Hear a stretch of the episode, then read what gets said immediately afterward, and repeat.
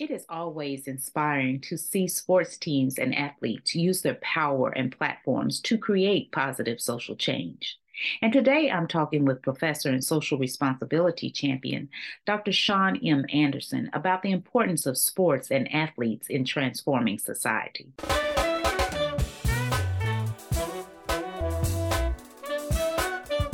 Welcome to the Empowerment Zone with Ramona Houston, where we zone in on Black and Brown relations and our journey to empowering our communities.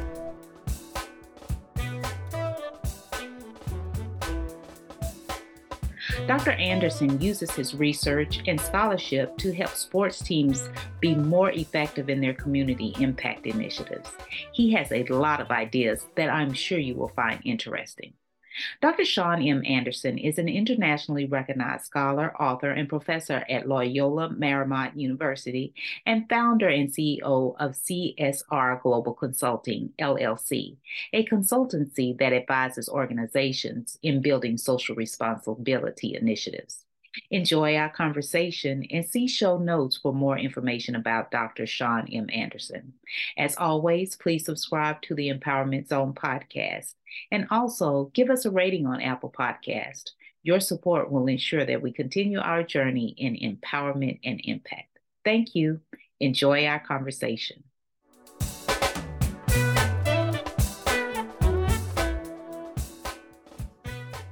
It's another day of the Empowerment Zone, and you know, here at the Empowerment Zone, we're all about centering and elevating African-American voices and personalities and people who are making an impact. And today I have a treat for you. We have Dr. Shaun Anderson with us today, who is really about promoting the importance of sport in making a social impact. And so I am delighted that we're going to have a conversation about how sports is used to make a social impact and how it actually changes the world. So here we are. So welcome, Dr. Shaun Anderson. Thanks for having me. Glad to be here. Yes, welcome to the Empowerment Zone. Oh, yeah, this is I've been looking forward to this and be ready to talk about how things are impactful, you know, through the realm of sport.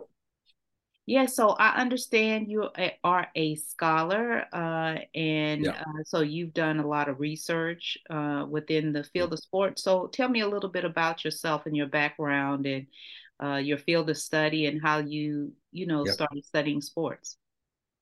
Absolutely. So I am currently the department chair and associate professor of communication at Loyola Marymount University here in Los Angeles. I've been here for 7 years now, still trying to get used to LA in some cases because I was born and raised in a small city called Pine Bluff, Arkansas, in the South. Football is the path to go in many cases if you're wanting to sort of leave the hood and become successful. But I had a thought process then about the fact that I love sports, but I necessarily didn't want to go pro. It was more so of why can't I own a team? Or why can't I be the next Stuart Scott on ESPN, being a sports anchor or a sports attorney or something like that? And so those sort of imaginations went through my path through undergraduate, you know, being an undergraduate, graduating from there, going to be a sports producer for a local television station. And then it was a former professor who was like, hey, Shaun, you know, you're good with research and finding out information. Why don't you go ahead and pursue a graduate degree? And so I did that, and both in mass communication, and then that master's degree professor was like, I still see your talent in research. Go and pursue a PhD. Mm-hmm. And I was initially like, no way. I'm tired of school. I'm not doing that. And so I went and got a job in industry for a couple of years. That research bug came back, and that same professor was like, I told you, you should try it. And so I said, okay, I reluctantly applied for a doctoral Got a full ride at West Virginia University, and started there in 2013, graduated in 2016. And I got so great with, doing the work in my PhD program that my dissertation was actually working with Major League Baseball and their diversity outreach initiatives. And so that ended up turning into a couple of studies, and that spawned really my trajectory in how we can see sport having an influence and an impact on how our society should be. We still need things to happen, but I'm taking that unique path and seeing how sport can kind of call out these larger social issues. And this is where I am today with the work that I do. Interesting that it's always a professor that sees something else in us that we don't see in ourselves, right? Exactly. And especially being a product of an HBCU, that yes. they guide us in the direction we should go. Mm-hmm. So you went to, what's the HBCU in Pine Bluff? So we call it the Yard. I'm sure it's called like that in other places, but it's the University of Arkansas at Pine Bluff, the Golden Lions. Mm-hmm. Mm-hmm. And so always enjoying my time there, learned a lot, mm-hmm. and it helped shape me to where I am today. Mm-hmm. So looking at, you moving in and studying sports and actually doing some research with the baseball league and using that to do your research in sport. What have you discovered in terms of the role of sport in your research? Like yep. we know from the outside, what did you discover in your research about the importance of sport in changing and transforming society and making impact? Yeah. So, the thing about sport organizations as a whole is that many of them never had a plan as to how they wanted to, say, for example, do a cleanup initiative in a certain community or something like that. They just, I always call it this toddler method where, you feed a toddler a little thing of spaghetti and then they just get it everywhere. And sometimes they throw it on the wall and some of it sticks and some of it doesn't. Well, this is what I've noticed when it came to many of these organizations trying to build diversity and inclusion initiatives, or they're trying to do health screenings in communities. They just did stuff without really engaging with and talking to members of the community, And for example, with the baseball study that I did, they were trying to get more Black kids involved in the game because as of now, and what people can see is that in this last Major League Baseball World Series, there was no Black player on yeah. either team's roster, right? Yeah. The only Black person was Dusty Baker, the head coach, right? Yeah. And so baseball has had programs in place to try to bring more Black kids back in the game since 1989. Yet we're still seeing that problem. Mm-hmm. Mm-hmm. And so what I discovered in my study was that they don't have a measurement of success with any of the programs that go out. One team says, oh, well, we had 3 kids participate in our program and we sent them out to the beach for the first time ever in their lives. So that's success, right? Where other teams are like, well, we don't really know. We don't get their parents involved. It's just a lot of stuff going on. We don't understand.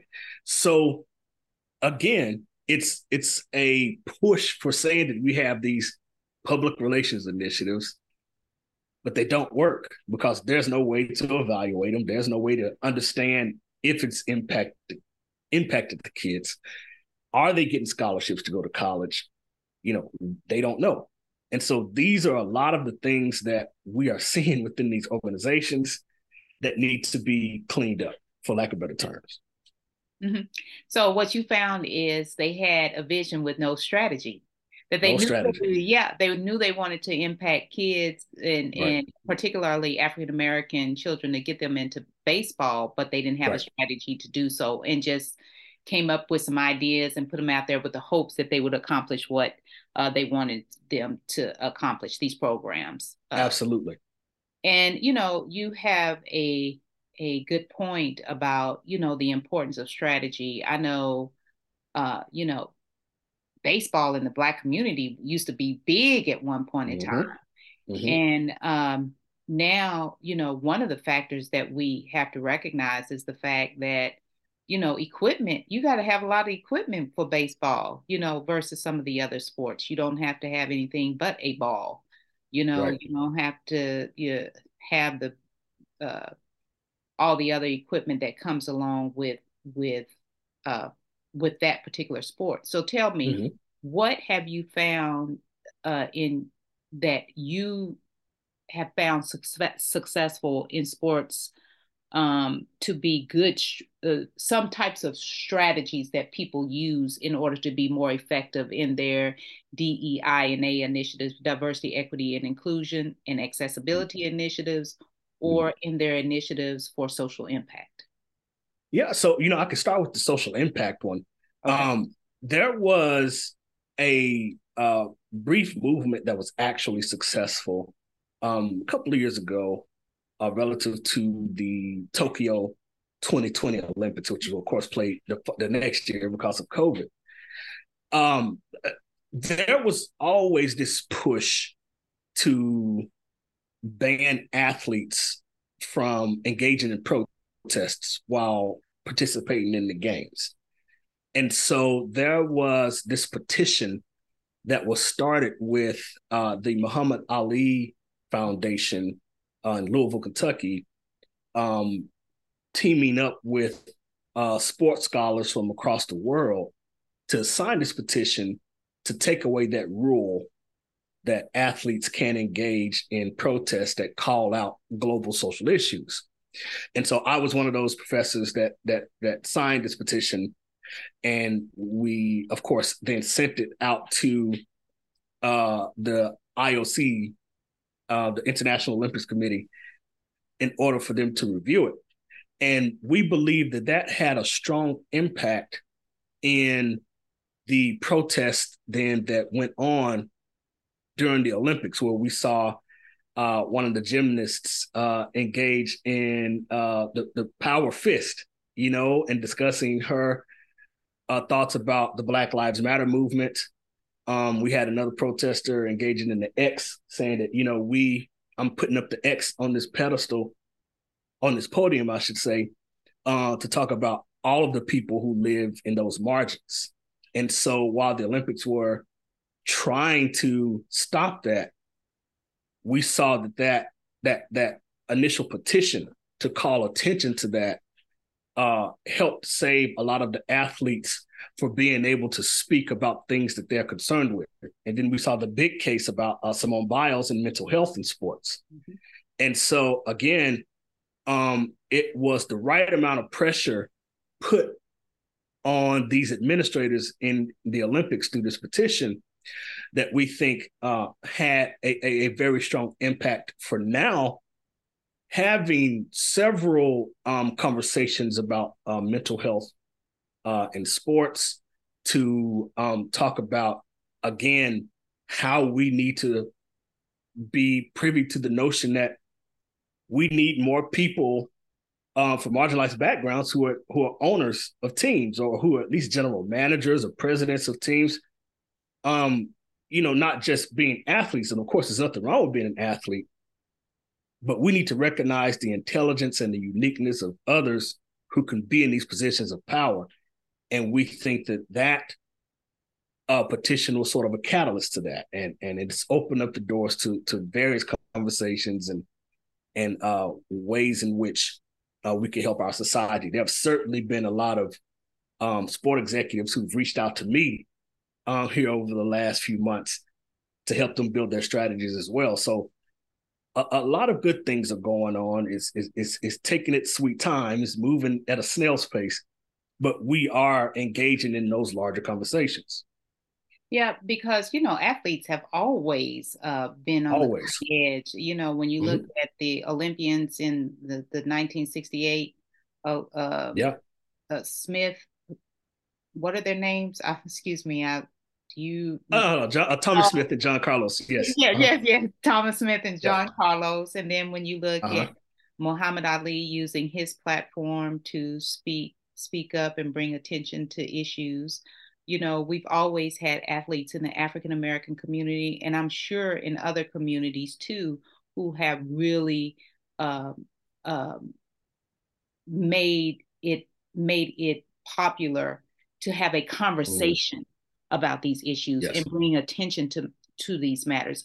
Why do you think that athletes have such influence, in your opinion? Athletes are, in many cases, the people that the youth look up to. For example, I remember years ago, as a kid myself, I saw the Charles Barkley "I'm Not a Role Model" commercial, and you know, he's trying to. Nowadays, he's trying to explain that. Oh, I was just saying that, you know, you shouldn't just look at athletes. You should look at the teachers and the doctors and the lawyers. You know, and we get that, but we all know that they are not in the limelight in many cases, like a Michael Jordan or a Charles Barkley or you know, rest in peace, Kobe Bryant, LeBron James, Renee Montgomery, and all of these other athletes that are out here. And so, excuse me, that's why we see it, because, you know, we're seeing these athletes in commercials and taking these global trips, playing in the Olympics.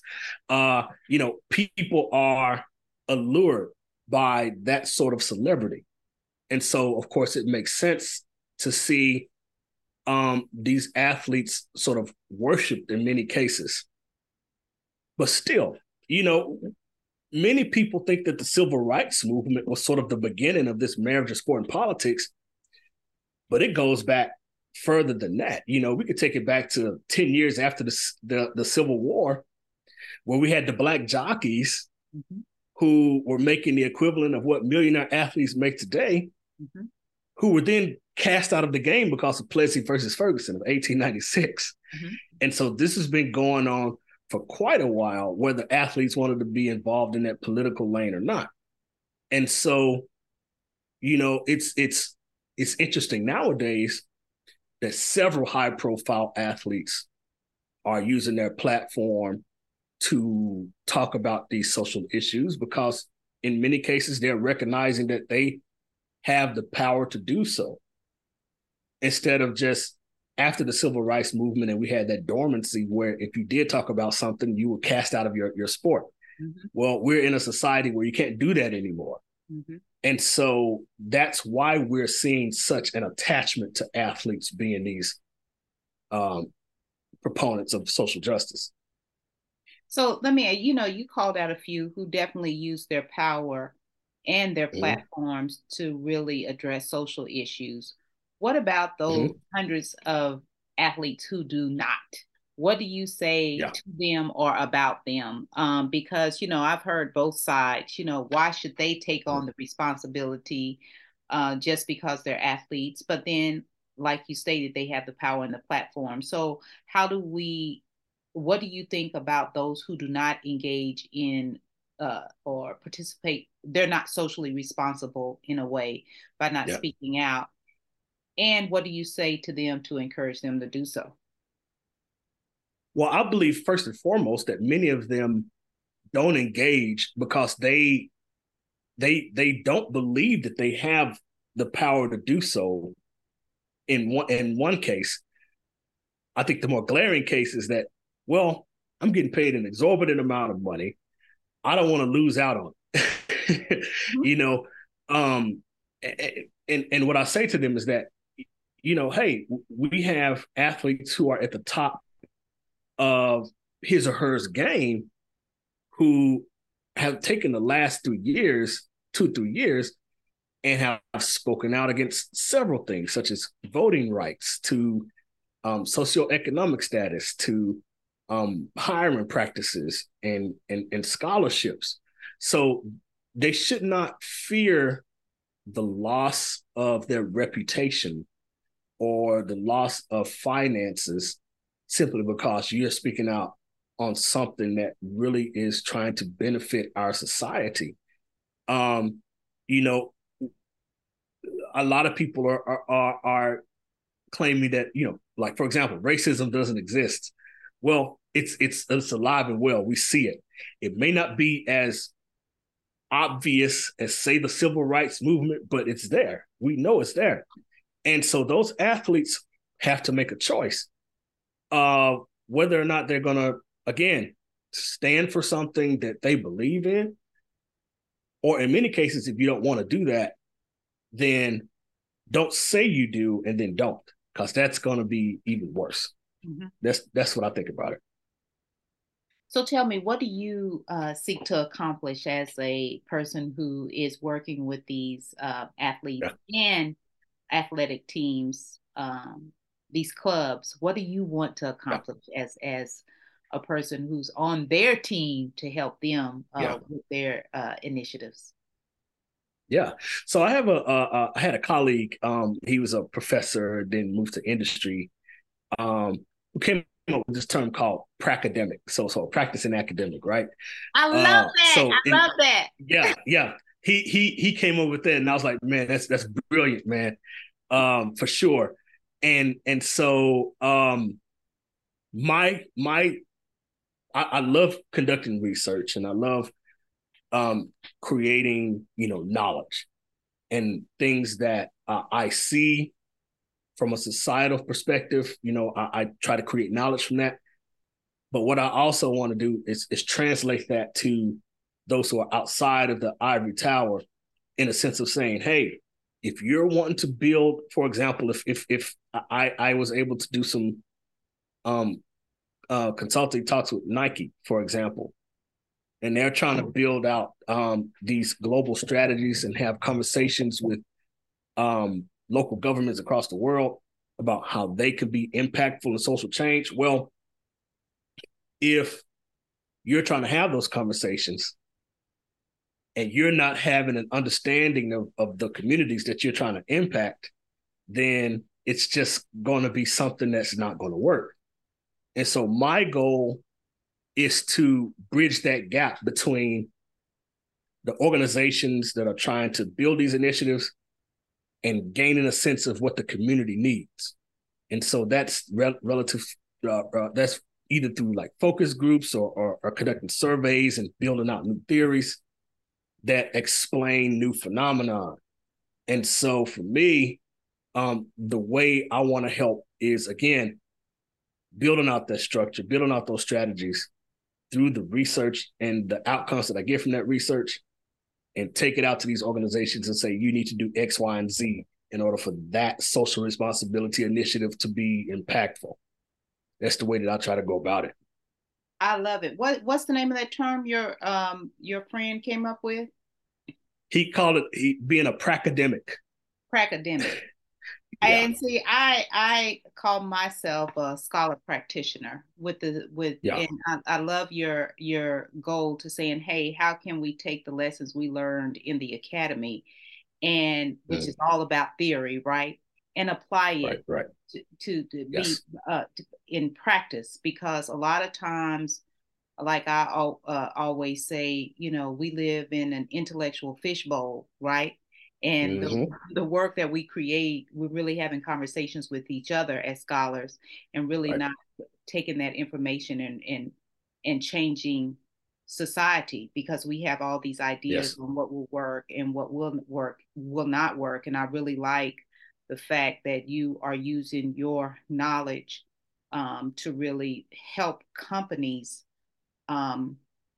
make their unique impact in the world. And so we seem to be on the same trajectory in that way. That's what my work is focused on as well, is how do I take the knowledge in Black-Brown relations and help companies to be more effective, in organizations in the work that they do. So tell me, you know, if you could give advice to, you know, our listeners out there who are athletes and non-athletes, who are really interested in using sport to make a difference, because I don't feel like you just have to be a professional athlete to make an impact in your community. As an athlete, you can do that on the local level as well. So mm-hmm. what advice would you give people who are listening that really want to use sports as a tool, as a platform to impact their communities and their society? This is one thing that you actually mentioned earlier, is that sport has had a long history of diving into larger social issues. We take it back, for example, to the 1968 Olympics, and Thomas Smith and John Carlos, when they engaged in the Black Power Fist, they did that for a multitude of things, not just supporting Muhammad Ali, who was getting really rode hard against by the government for not wanting to get into the Vietnam War. But they also did that to bring awareness to the homelessness issues that were going on across the U.S. at that time, and racial reconciliation, and trying to break out these, laws of discrimination and such. We have to understand that this is not something that's new. This has been a part of the American fabric for over 150 years. And so once they then have that recognition, it's time to then say, hey, you sports owner, or you team that's in my community that's trying to build this stadium or something like that, you need to be aware of how this is going to impact our community. Are you going to be able to provide jobs for people? And I say this in particular because the city of Inglewood is going through this right now here in LA, mm-hmm. with SoFi Stadium, of course, being built, finished 3 years ago. The LA Clippers are now building a new stadium right across the way. And they are bragging about the fact that this stadium is going to not cause pollution. It's going to be the most environmentally friendly stadium in the world, blah, blah, blah. But again, the grassroots organizations, the local restaurants, the churches are like, how is this going to benefit us other than bringing in a bunch of people, making it overly populated? So people have the power to call out their local leaders, to call out the sport organizations who work together in doing things like this, to say, no, you need to sit down with us and we need to collaborate and we need to build out a strategy that's going to be impactful on all sides. If not, then we're going to not purchase these tickets. We're not going to engage in coming to these games. Baseball already has this problem. Everybody else has the power to do this with the other sports that are popular. So those are some of the things that I think will help us engage in that initial push for using sport to create change. So, what advice would you give professional athletes who are on the fence about being engaged in social impact, because they're afraid to take the risk, right? The risk in terms of revenue and, in, like you stated, in terms of a reputation. What advice would you give them? Yeah, is to help them first recognize that you're going to get called out, whether you say something or not, mm-hmm. on all sides of the scenario. So you have to make up in your mind that this is just going to happen. Then I would say, seek wise counsel from people who have been doing this work, who have also gone through the melee of being praised and then getting to a lot of vitriol because of what they do. Have an understanding of that, and then don't pursue these initiatives by yourself. Because sometimes when a lot of athletes go out there and speak on something without really having that counsel behind them, it backfires in many cases. And it's not to say that they won't make mistakes going forward, But I believe that when it comes to any type of social impact initiative that these athletes want to put out there, they need to have a team of at least 3 people right there so they can discuss it for a few days and then push something out there. That would be the best way to go about how they can impact, because of course it's a totally different thing. So many people are going to be in their face. So that's the strategy that I believe should work.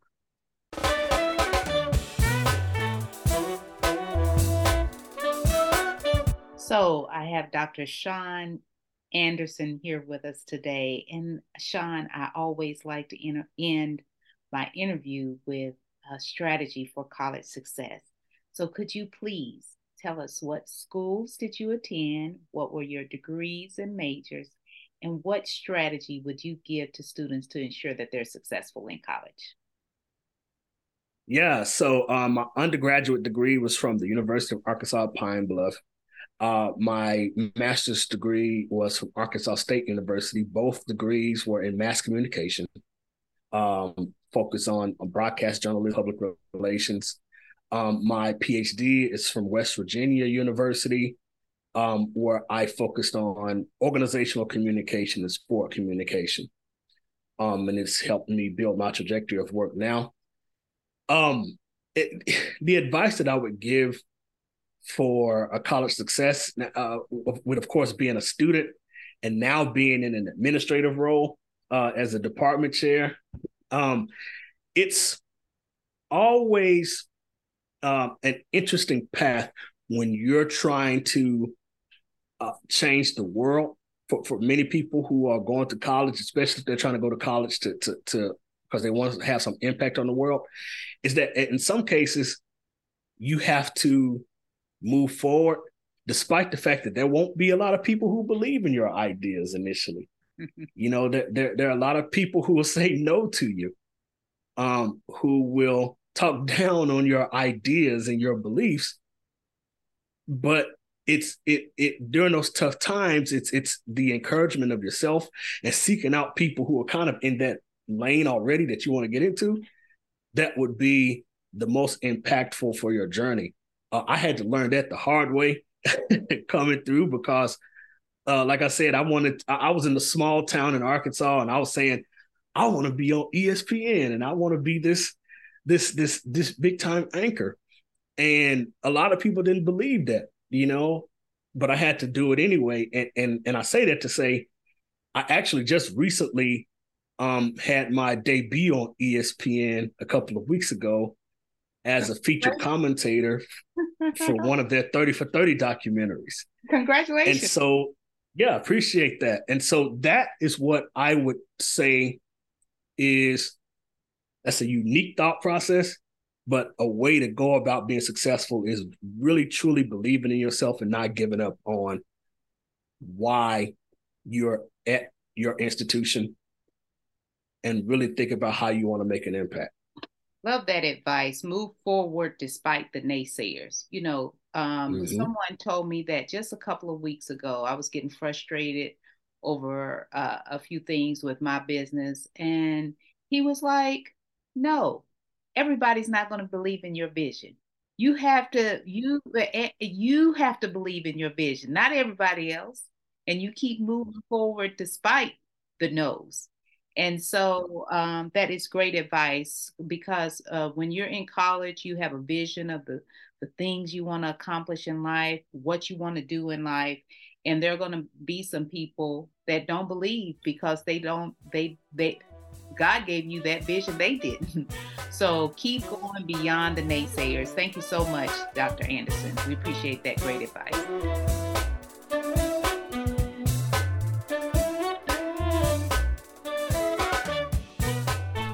A special thank you to the incredible team of The Empowerment Zone. Terry Angully, theme song. NADWorks, digital support, and of course, our featured guest.